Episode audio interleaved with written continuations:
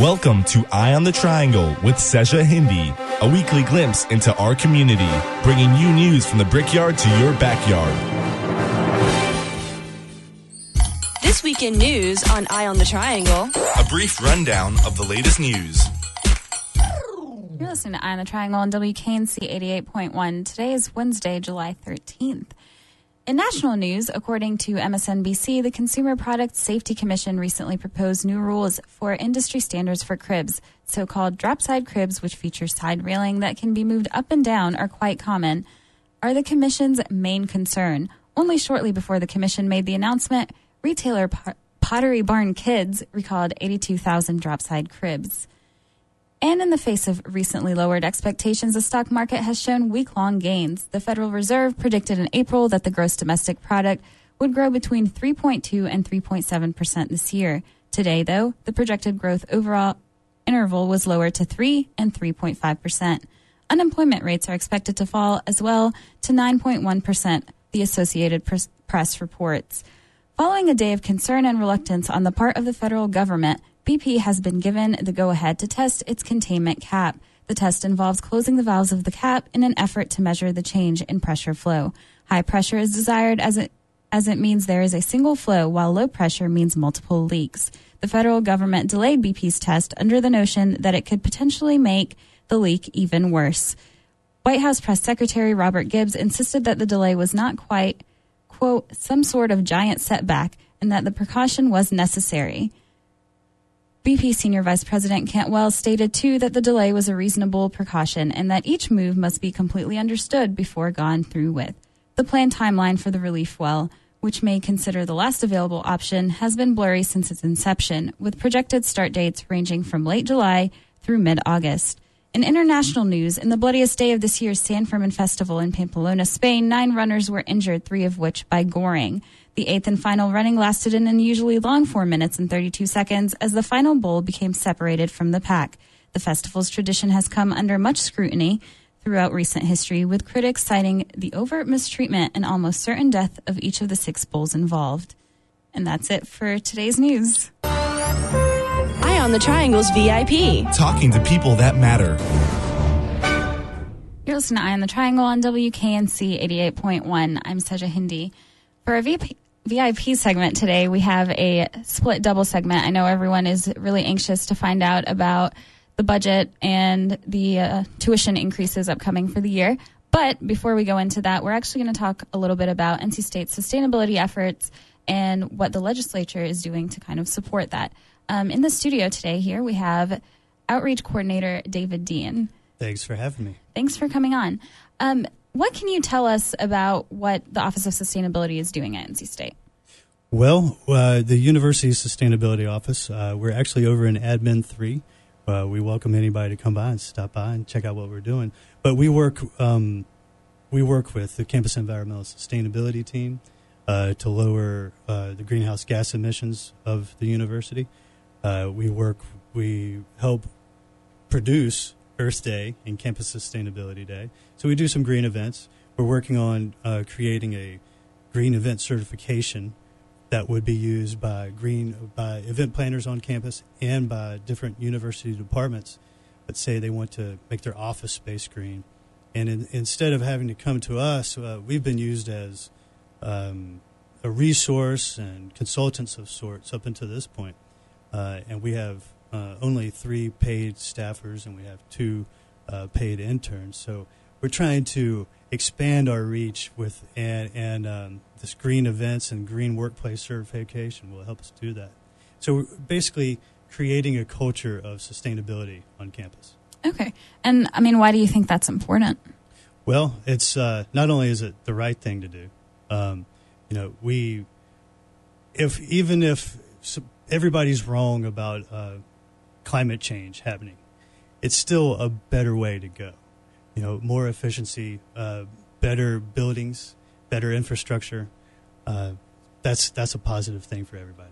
Okay, and this is something that kind of, at least in recent past, has seemed that the legislature is taking more of an interest in. Um, there's actually a bill on Governor Perdue's desk right now that proposes um, that universities get to keep the leftover money that they save from, you know, energy savings. What what do you think about that bill? Well, um, personally, that's some of the best policy work that I've seen in a long time downtown on Jones Street. It's uh, something that I've fully supported and and, uh, and voiced to my uh, uh representatives that I, I felt it was something that was a very good thing because all 16 institutions in the state uh, will benefit from this. Uh, as you said, it's 60% energy savings must be used for further um, energy conservation measures on those campuses. Uh, I know at NC State we have close to $700 million of repairs and renovations on, on backlog. And so um, some of these are energy measures or retrofitted measures that can help increase uh, um, or lower the cooling and heating cost of our buildings and increase the efficiency of those buildings. So we can tackle some of those projects now. Um, things that might have been on the back burner that we thought we could not get to, we're going to be able to attack. And um, so the, the bill will save the taxpayers of North Carolina millions of dollars. And the full implications of that, um, you can't really fathom what those are right now. Okay. And you said that NC State is kind of developing a five year plan. What exactly does that entail? Yeah, well, we're working on um, actually a five and a 50 year plan. Okay. So it's a one kind of master plan that will incorporate a lot of uh, three main elements, and those main elements uh, being a climate action plan, uh, which uh, our former chancellor signed a climate commitment stating that we would develop this 50-year plan, how we're going to achieve carbon neutrality by the year 2050, and that's a goal that we're going to work towards. Uh, the, the climate action plan will set the priorities for that over the next 50 years. Uh, the energy charge, which was passed down by Vice Chancellor Leffler um, in May to um, a bunch of university departments, states what's our five year goal for energy? How are we going to tackle energy on campus? It's a, you know, we are engineering and agricultural school. Energy is a big deal here on campus. Uh, we want to make sure we're utilizing the innovations and the technologies coming off this campus to the best of our abilities. And, and also, we're uh, enhancing the infrastructure and the social uh, changes that, that are needed. Um, we're we're going to be launching an energy awareness campaign in the fall that's a part of that charge. Um, we're, uh, another part of that is a sustainability strategic plan which lays out a five year strategies for not just energy, but transportation and uh, for housing, for land use, and, and, and waste reduction and recycling. So those, those are big ideas that are coming together. Those will be released uh, in the fall. We'll be going around campus and talking about those particulars in the fall. How does NC State sustainability efforts, I mean, how do they measure compared to other universities? Well, um, we in some ways we're a leader. In, in some ways we're we're lagging. Uh, each university is different.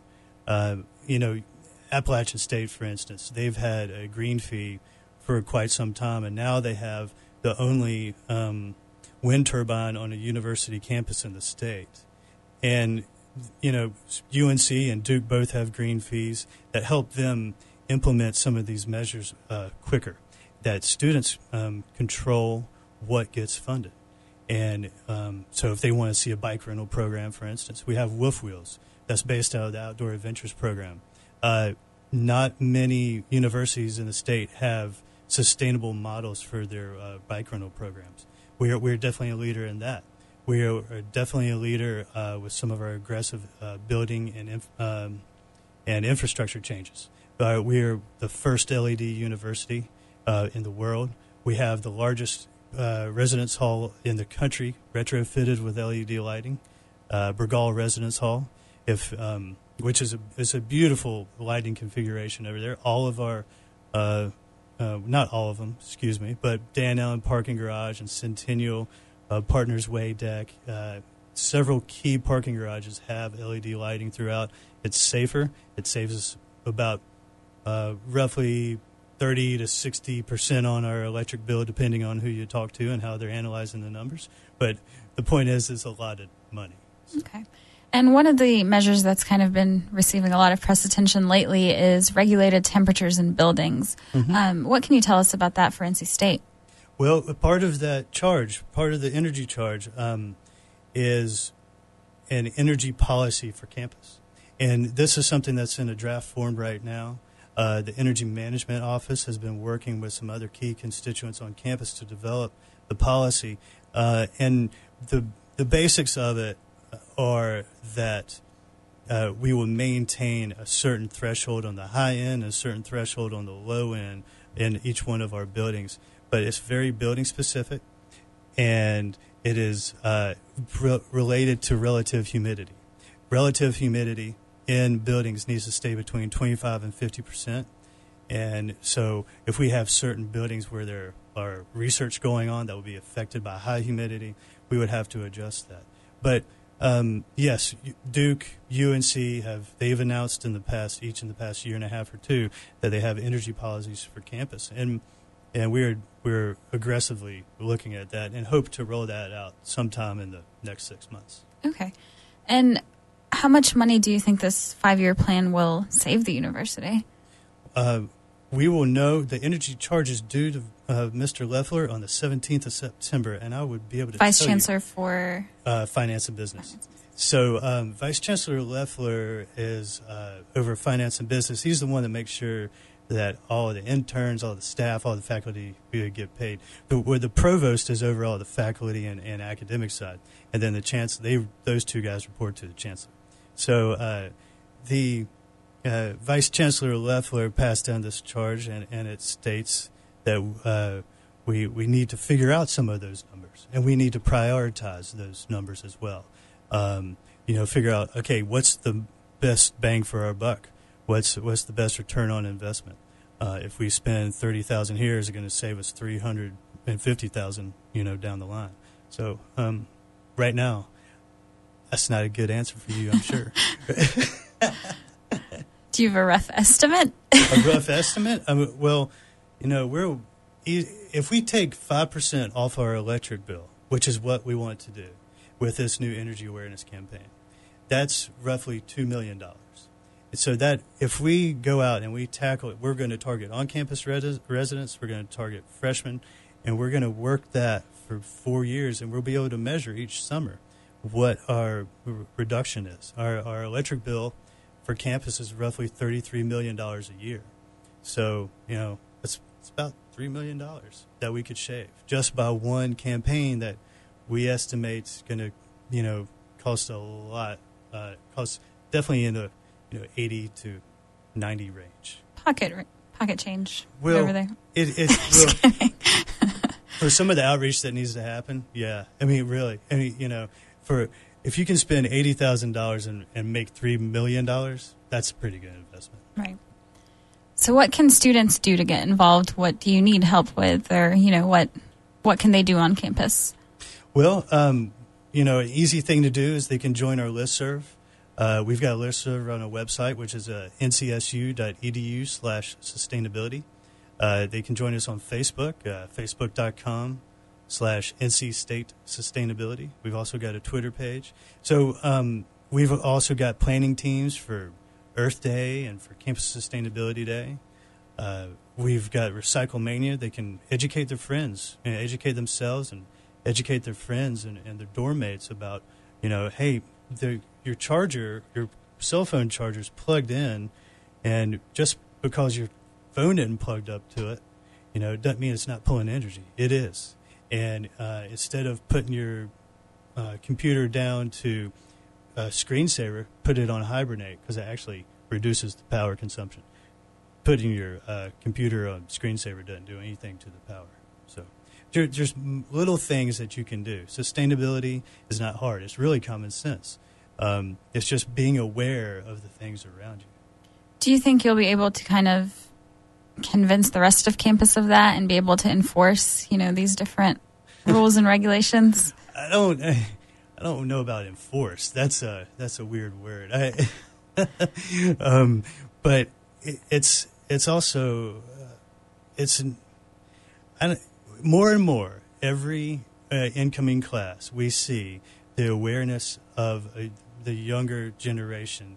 They come in with a level of education that surpasses the previous classes, and, and they are pushing for it more and more. They realize that what we're doing now will impact future generations, and we need to leave NC State a better place than when we got here. How long have you been at state? Uh, I've been here two years. Why why did you join the sustainability office? I, the the potential that NC State has to shine as a leader in the state and in the country, and I, I we're just beginning to tap into that. We um, we are number four in the southeast, just ranked by Blue Ridge Outdoors magazine for greenest or coolest schools um, in the southeast, and and uh, I'd like to see that go up in all national rankings. Um, I think the access we have to the brain power on campus in our faculty and in our students is something that um, is hard to beat in the southeast, and I'm I'm really I'm, I'm proud to I, I love walking around this campus. It's, Definitely. it's a beautiful place. Okay, well, I think that's pretty much it for me, unless you have anything else you'd like to add.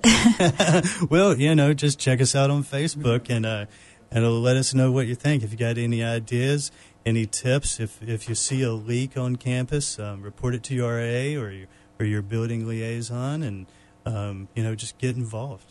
what is the Office of Sustainability website? It's real easy. Sustainability.ncsu.edu. Okay, and we'll make sure to link that to the blog after the show. Thank you for joining us. Thanks for having me. You listen to Eye on the Triangle on WKNC 88.1. I spoke briefly on the phone earlier today with Hannah Gage, the UNC Board of Governors chairman, who said their main concern right now is getting word about out about the tuition increase and how it would be impacting individual universities and that the increase to tuition and financial aid would vary for each school and she would not be able to comment any further than what is already being reported in the paper. She believes our community would be better served by contacting uh, NCSU Chancellor Randy Woodson, who should have already had the information about the inc- how the increase would be implemented, how the funds would be used for classroom support and financial aid packages. She believes his main concern has been that the university, without the increase, would be unable to ensure that North Carolina State University students would have enough sections of their classes to meet their needs. She said he was supposed to be on campus today to comment on the increase and that we should also try to contact Atul Sibula, a Board of Governors member and recently elected president of the UNCA, Association of Student Governments, to get a student perspective on the increase and that he was able to make the meetings with Bowles' office last week about the increase that she would not be able to attend. I explained that there was concern amongst the students I knew about the short notice of when tuition was due, being due on the 2nd of August, and the surprising increase amount. And she said that her office was aware of those concerns and share them, and that if we were unable to interview Woodson or Bula, that we should call her back. Uh, Bula will be joining us for an interview. You're listening to Iron Triangle on WKNC 88.1. As Jacob told you, uh, Atul Bula is with us in the studio today uh, by live phone interview and Student Senate President Stephen Kuba. To give you guys a little bit of background information, according to the News and Observer, basically the tuition increase will be a $900 increase, despite the fact that there was a little bit of confusion about it being $750. Um, Kuba, what can you tell us about that? roughly the $750 tuition increase for this coming year is in addition to a to a $150 increase from last year. Um, last year, the North Carolina General Assembly, and it's important to understand that these these tuition increases actually came down from the very top. Uh, they didn't come down from they didn't come up from the university, but came down from the General Assembly through the Board of Governors and through President Bowles.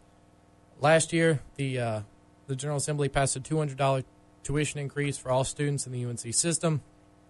That tuition increase was repealed for a $150 increase that came back to the universities as opposed to the 200 which, which went to the general fund. Um, after that $200 was taken out, the General Assembly had to make up that money somewhere, so they instituted a $750 increase as well as larger management flexibility reductions uh, for each of the UNC school systems. Okay. And I guess one of the concerns, like Jacob said, was that, you know, it was kind of late in the process. Is this unusual for raising tuition? it's it's incredibly unusual, uh, and it has to go with the time uh, of the year uh, where the budget passed. So the budget passed on uh, June 30th, and they still had to make up those cuts. Uh, in order to make up those cuts, they had to get that money in now, and they had to get those uh, tuitions, the the bills rolling out. So uh, it is incredibly odd uh, that it happens like this. Most uh, tuition increases come up from the university. They come from our committees within the university, our student government, um, and our board of trustees, and then they move their way up through the through the process. Instead, this one came straight down, and there's not much we can do about it at this point. Okay. And I mean, you said you've been fielding calls all day. What were some of students' main concerns? Students are concerned uh, mainly about their financial aid. Um, you know, it's it. There is talk right now that, and they will have to be, all of uh, all of the tuition uh, or all the financial aid will have to be recomputed uh, to include this nine hundred dollars and to see where where people stand. Um, you know, that's that's just the main concern on whether or not they're going to be able to afford to come to school in the fall. Like you said, bills have to be paid by, or they're supposed to be done by the second, and uh, that gives people little time to try and find that money. Is there an increase in financial aid because of this, or I mean, I thought it was a twenty percent increase, maybe. There's a 20% increase of the $750 uh, for this year. From last year's one, this is specific to North Carolina State. From last year's $150 increase, there's a 50% of that $150 has to come straight back to the university for financial aid. However, uh, as opposed to this year, where the tw- only 20% of the $750 can go to financial aid, as much as the university deems um, prudent, above the 50% can go to financial aid. 60%, 65, 70, 75%. Those decisions haven't been made, but they have that authority. They can use more of the 150 from last year to offset the financial difficulties that will come from the 750 this year. Okay. And I mean, why seven fifty? 750 is what was necessary to make up the largest cuts, uh, the largest management flexibility reductions for the largest universities. Uh, NC State's share of the management flexibility reduction um, is roughly, uh, or is roughly $19 million. This tuition increase, $750, goes just north of $19 million, just north of $20 million. That's what it nets uh, with 32,000 students on campus if you do some rough math.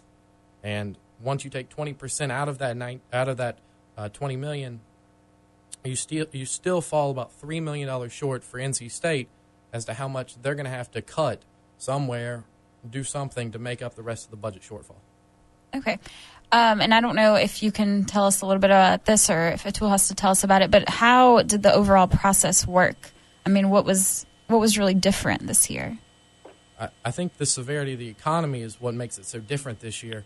Um, but if you if you would like to know the specific process beyond what happens uh, past the General Assembly, Atul will be better to speak to that. I can speak to what happened at the General Assembly and how those kind of things came about. But after that, once it got to the Board of Governors, Atul is definitely the best one to talk about that.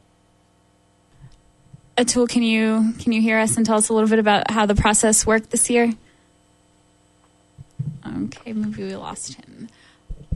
Um, okay, so what what is what can NC State do now moving forward? I mean, is there anything we can do, or is this basically it's a 750 and the university's just going to have to deal with it? It's 750 uh, cut and dry. It's it's 750 and the university is going to have to deal with it. Uh, it's actually 900 total, and the university is going to have to deal with it. Uh, they will not be able to just simply say no anymore. Uh, there may be a little bit of adjustment, but not much. Okay. Um, I would I would bank on nine hundred dollars tacked on to everybody's tuition bills for the end of this year, uh, and then they'll have to redo financial aid for each student. Okay.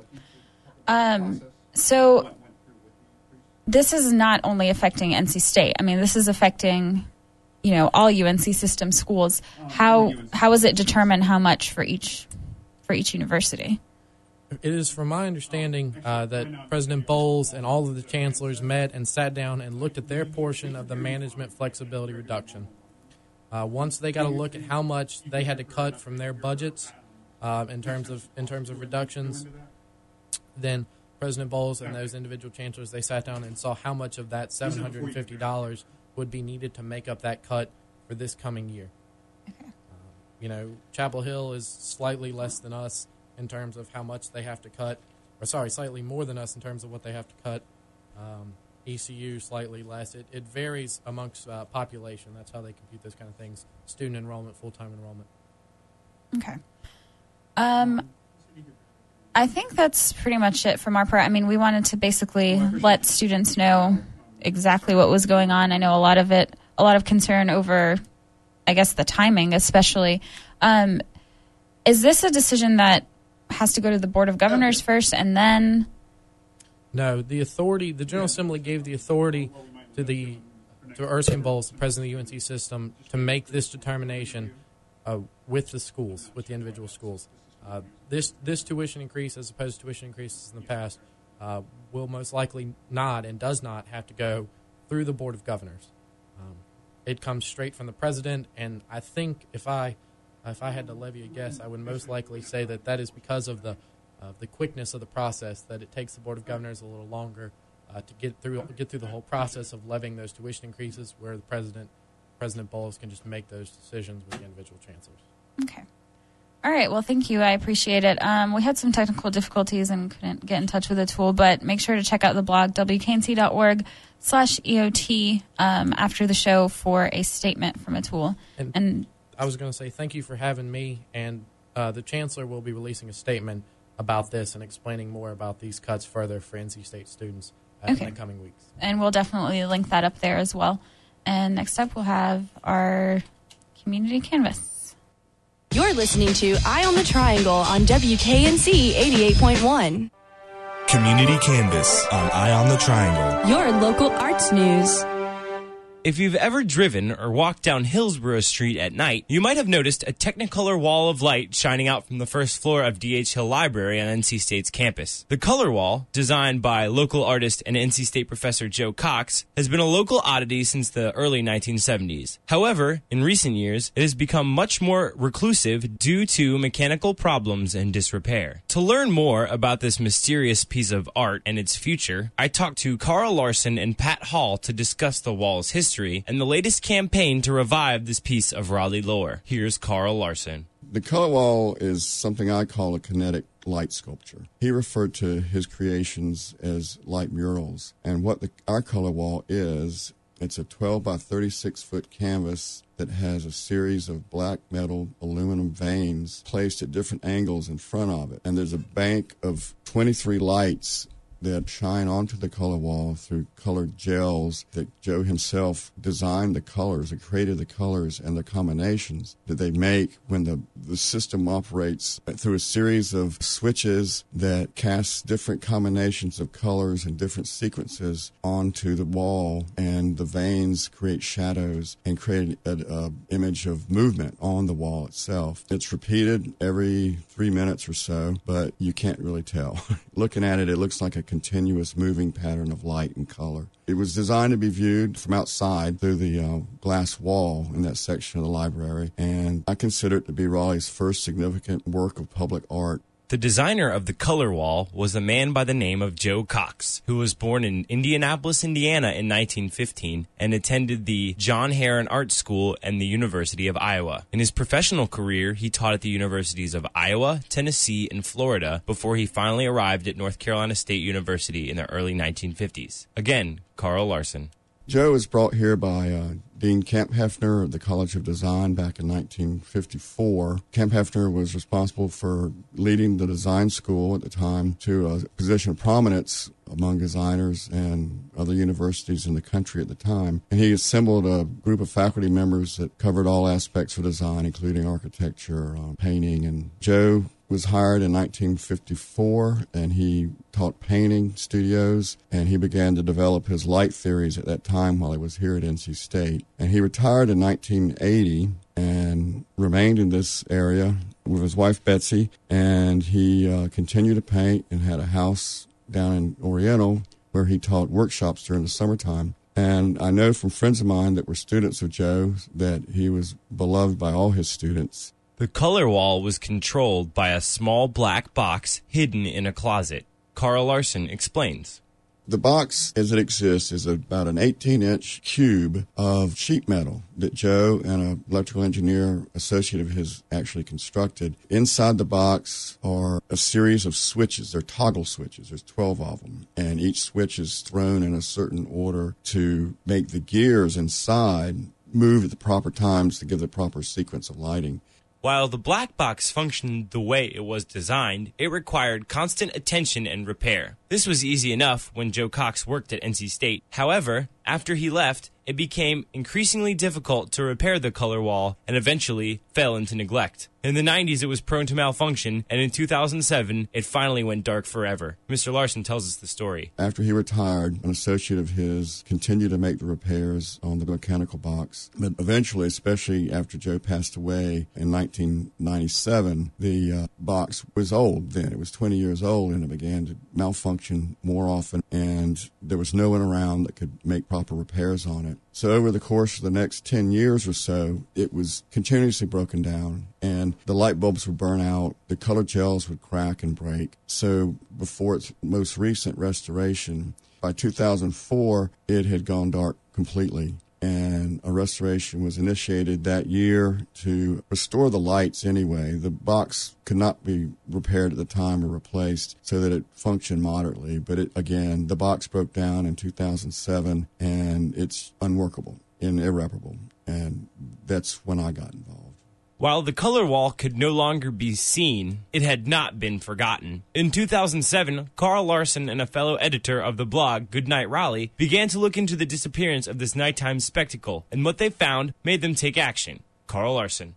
I'm a contributor to the blog Goodnight Raleigh, and we specialize in nighttime photography, mainly of downtown Raleigh and Hillsborough Street. And John Morris, the publisher of Goodnight Raleigh, had only been in Raleigh for a couple years, and he was asking me one time about what were any spectacular nighttime displays that he could photograph on Hillsborough Street. And I told him about the color wall, and he had not heard about it. Uh, he knew where the library was, of course, but he'd never seen it. He didn't know anything about it. So I told him where it was, how to see it, best vantage point. So he came over that night and found that it was not working. So he went into the library and asked the circulation desk, what's with the color wall? Why isn't it on? And the person behind the desk said, what color wall? And then he kept asking questions and no one really knew anything about it. He told me the next day when I asked him, how did he like the color wall? And he said it wasn't working. And so I, I came over to investigate the following day and began asking questions and finally got to somebody that knew what the color wall was and found out that it had been restored for a brief time in about 2004, 2005, and then it had broken down. The mechanical switching system had broken down permanently in late 2007. So through various contacts here on campus, I learned that the reason it had not been restored after its most recent breakdown is because there was no public funding to pay for it. The library has to maintain its own art collection and at the time was the height of the um, financial crunch and campuses all over the state were not permitted to spend money on anything but essential needs. So any kind of public monies cannot be spent on the color wall. And I spoke with Patrick and said that um, what if we raised the money privately? And of course, he was all about that. This is the part of the story where Carl's friend Pat Hall, a professional arts and community organizations fundraiser, joins the story. On a Sunday afternoon, the two were sitting around talking. He told her about the state that the wall was in, and he told her how willing the library was to get it fixed. He also told her about his dream to once again be dazzled by the vibrant, ever changing colors that the wall once created. Then he asked her help. Here's Pat my first question as a fundraiser is, well, how much do you need to raise? And he said, oh, about $6,000. And I said, well, th- that's probably doable. Um, he said, oh, well, let's have an auction or something. And I kind of declined that. And I said, no, Carl, we need to get more of the community involved. People who were involved with the design school, people in the arts community in Raleigh, and get a little bit more community involvement involved with this project. So I went down to Lee Hansley Gallery one afternoon and talked to my friend Lee and asked him who in the community might be interested in helping us work on this project. And I got several great names from him. And I went and talked to these individuals, and they said that they would be willing to form what we have called the Color Wall Committee, and they would make a financial commitment. And with that financial commitment in place, we had about enough money to, to pay for the switching system. But the bid that Carl had originally got was three years old. And as we know, prices increase after a three year span. So we went back to the library and asked for a new bid. And of course, the cost of the new switching system increased to over $10,000. So we had a little bit more of a challenge to raise some money. We collected some prospect names, did a direct mail campaign, used Facebook and our website website, and actually, a lot of people were very interested, and and, some dollars started coming in. The dollars did start coming in, and so did help from Joe Cox's niece. She donated 11 original works from his collection, and Pat Hall helped set up an exhibition of his paintings in the Hansley Gallery. A total of five ended up being sold, and that was enough to pay for a new controller to get the wall working again. It even left enough money to create a maintenance fund for potential future problems. And it was all done in time to coincide with the reopening of Hillsborough Street. Again, Pat Hall as everyone on campus and in the community knows that Hillsborough Street has been a mess for quite a while. And we know that there's going to be a Hillsborough Street reopening celebration. And we felt we couldn't find a better tie in to relight the color wall. So we've been working with the folks um, on the Hillsborough Street Community Development Corporation that is planning that event. And so we plan on lighting the color wall on Saturday, September 25th, approximately 8 p.m. So hope everybody will come out to that. And it'll be just so wonderful to share share that with the public. After a year of hard work and lots of help from the community, the Joe Cox Color Wall will once again light up Hillsborough Street from dusk to midnight delighting everyone who passes by this landmark, this time for good. If you would like to find out more about the Color Wall, Joe Cox, or the Hillsborough Street reopening, please visit thecolorwall.org. This has been Chris Chaffee for Eye on the Triangle. Hear this on Eye on the Triangle. Your local music news. You're listening to Hear This on Eye on the Triangle. SparkCon, a Raleigh-based volunteer-driven arts festival held at the bookend of summer, is entering its fifth year. I'm joined by two of this year's Music Spark organizers, David Turnage and Mary Ellis, to talk about this year's event. Thank you for joining us this evening. How do you describe SparkCon to people who aren't familiar with the festival? I would say that SparkCon is a, a local arts festival that is entirely volunteer run it's a really great way to connect different artists within the community as well as connect the community to the arts. It's just a really fun way to get everybody out there and let the community know what amazing talent is in its own backyard. And that's held in downtown Raleigh in late September? It is. It's going to be September 16th through 19th in downtown Raleigh. We're actually this year is going to be on Fayetteville Street, starting at the City Plaza over by the Marriott and running all the way up to Hargett Street and then have. It oh, actually, it's to the Capitol. Actually, it's to the Capitol, and we're going to have some of the side streets as well, so there'll be plenty of room for everybody. The area of SparkCon that you're involved with is Music Spark. What niche do you see that serving the festival?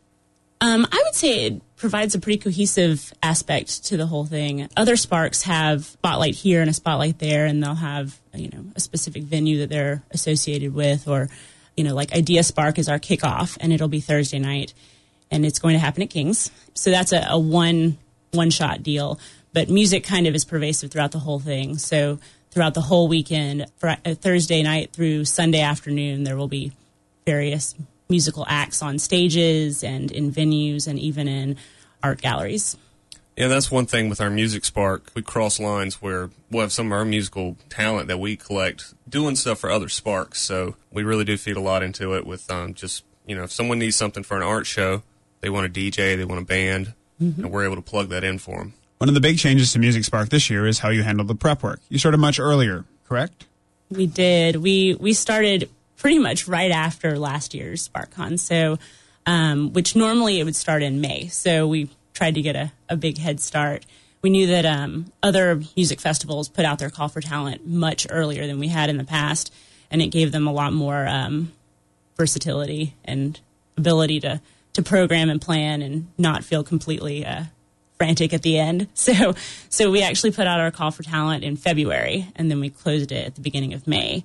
We amassed um, about 150 applicants, and so we are currently plugging them into venues. I don't think Music Spark ever really stopped from last year, which is definitely the first time I think before you know it's had that little lull. But yeah, we've been meeting every two weeks. And now we're yeah. now we're every week. Now we're so. every week, yeah. So we've been uh, quite busy. It gets a lot of planning done, but it, mm-hmm. helps it out where you know it gives people a little bit of a chance to get involved if they're busy or anything like that. So it's um, we definitely got a lot done this year, a lot faster than we did last year. Raleigh and the Triangle in general is home to a rich, diverse, and established musical community. What do you do to ensure that you meet your stated goals of making sure that local musicians of all genres, levels of notoriety, and experience have a chance to let the community see what they bring to our diverse and creative table? Well, we look at all the submissions, and basically what we did this year is we have a big spreadsheet where everyone just sees all the bands, a little description, We have to listen to all of them. So we, you know, we would go to Design Box. We set up in there one night and we just, you know, buckled down and listened to as many bands we can mm-hmm. possibly listen to, and everybody just gives feedback. And some stuff people we had heard of, some stuff we'd never heard of, and I think of that gives it a good mix. We might have people who are playing their first show ever, Right. and that's kind of what we're trying to look to do is just to give that little bit of a showcase to someone who might not have had a chance to play anywhere, but it sounds good. And the good thing is we have um, it's open to any volunteers that want to come. So, you know, even if you're in one of the bands that has applied, you can come and sit in. And um, so what that does is we have volunteers that, you know, we have people that play bluegrass, we have people that do classical music, we have so we have a broad range of volunteers as well, which gives us a better um, gauge to listen to the variety of music that's submitted. What format or process did the submissions go through? This year we went pretty much with an online submission form. So most of the stuff was uh, your MySpace page, your Reverb Nation page, uh, anything like that. I don't think we had a lot of people submit anything that was on a CD this year. I think most all of it was through the web, which made it a lot easier on us, and I think a lot easier on the bands because you went to the SparkCon website, you click the link, and then it just brings the submission form up. Put your band name, give a little description, put some links to your music, and that's mm-hmm. basically it. Where last year it was a lot more written paperwork. That had been one of the key complaints that we had heard from the different bands that had submitted was that we didn't have an online submission process. So that was one of the things we really wanted to tackle this year was to make it more user friendly to the bands. So um, if they didn't have a page they had the option of saying that they wanted to email in some mp3s and so they were sent an email address that they could send stuff to. A little while ago, you mentioned other music festivals and how they typically have earlier submission times. If we're going to talk about other music festivals, I have to ask you about the Independent Weekly's Hopscotch Music Festival. It's also occurring in downtown Raleigh in September. Did you feel like they were stepping on your toes a bit, or was there some cooperation, collaboration going on since they're both in September? It is, it is, and we are excited about that as well. I mean, you know, our whole purpose is to promote local arts and, you know, all of these great festivals that are happening, they're all good things for the Triangle. So we did actually sit down and meet with uh, Greg Lowenhagen and Grayson Currin. And we talked about, you know, how their their goals and our goals and made sure that we weren't counterproductive to each other. We think that the whole idea of having these two events so close together is actually only good for both of us because their focus is slightly different than ours.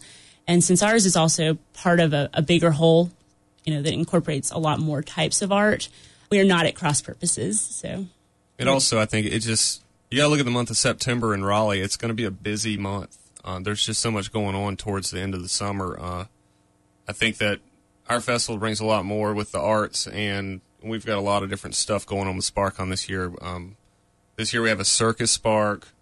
Uh, there's going to be a lot of entertaining things. I think it's going to appeal to a lot of people. So um, just having them back to back like that is probably going to be better than last year. So we're really looking forward to it. right. Hopefully people will, will come to the triangle for hopscotch and hopefully they'll stick around for SparkCon. Let's talk submissions for a minute. Can you tell me and the listeners what bands have been confirmed? And if not, can you at least give us a hint on what to expect? we need to go ahead and still solidify everything, but I know Rooster for the Masses are going to be playing. Um, but we also have a bunch of other bands. We're going to have like a bluegrass showcase. We're also going to have a classical composers showcase at uh, Flanders Gallery, which is really exciting. We um, tried to branch out this year uh, and include more genres and different types of things. So if everything works out, we may even have a panel discussion with a composer that was commissioned to do a piece for the um, North Carolina Symphony. So that could be exciting. How will the Classical Composers Showcase focus? Will it be original compositions or just local interpretations? One of our volunteers, Seamus, who is from uh, Chapel Hill, he actually was in S&M and Eminem, has put together a classical composer showcase. What he does is he has gathered musicians who have their own original compositions, and so he is going to have them perform their pieces. Since you aren't able to solidify any lineups yet, what's the best way to stay abreast of stages and bands as they become available? Well, if you go to the sparkcon.com website, you everyone's got a tab for their different sparks. So go over to the Music Spark, and we'll be keep keep posting up information there as it comes available. Also, we have a Facebook page that you can go to and I guess like is that what you do now with the, Yes. those now? Yes. Okay, you like our Facebook page, and we'll keep posting information there. And you can also follow us on Twitter at Music Spark. So we keep we try to put up information as we keep it available. But right now, uh, we probably will have some kind of announcement with venues and bands coming up in the next month or two. Definitely. I would actually say probably in the next maybe two to three weeks. So, um, and we're doing little teasers along the way on the Facebook page. So, um, every once in a while, if one of the bands that we know has been locked in for Music Spark is playing somewhere, we'll say, you know, you may want to check their show out tonight, wherever they're playing, and they'll probably be at SparkCon. So, To wrap things up, what are some of your favorite moments of SparkCon past? I mean, I would have to say that last year during the actual events, it was just the running from venue to venue to venue and scoping everything out and just seeing like the spectrum of stuff that we had somehow managed to, as inexperienced volunteers, throw together in the course of like three months. And to see it all play out really well was very exciting. Yeah, I think that um, just seeing all that get put together and all the work that goes into it and watching it finally culminate into the actual event, it's it's a good payoff. And we're always looking for people to come that want to get involved and help us. If you you know if you're interested in doing this, just get in touch with one of us through the SparkCon website, and you know you can be a volunteer. We'll take you now if you're really serious. You've been listening to Hear This on Eye on the Triangle. Thanks to Mary Ellis and David Turnage for coming in and giving us an update on this year's Music Spark. If you're curious what you sound like Triangle, go downtown Raleigh September 16th through the 19th. For more on SparkCon, go to www.sparkcon.com. And of course, keep listening to 88.1. I'm Jacob Downey, and this is Eye on the Triangle. And that wraps up another episode of Eye on the Triangle on WKNC 88.1. As always, send us your comments, suggestions, and questions to publicaffairs at WKNC.org and keep nominating people for Wolfpacker of the Week on WKNC.org slash EOT. In reference to our tuition increase discussion, if you're on Twitter, you can follow us at WKNC EOT. But also, if you have something to say about the tuition increase, go ahead and at WKNC EOT and at NCSU Technician with the hashtag NC Tuition.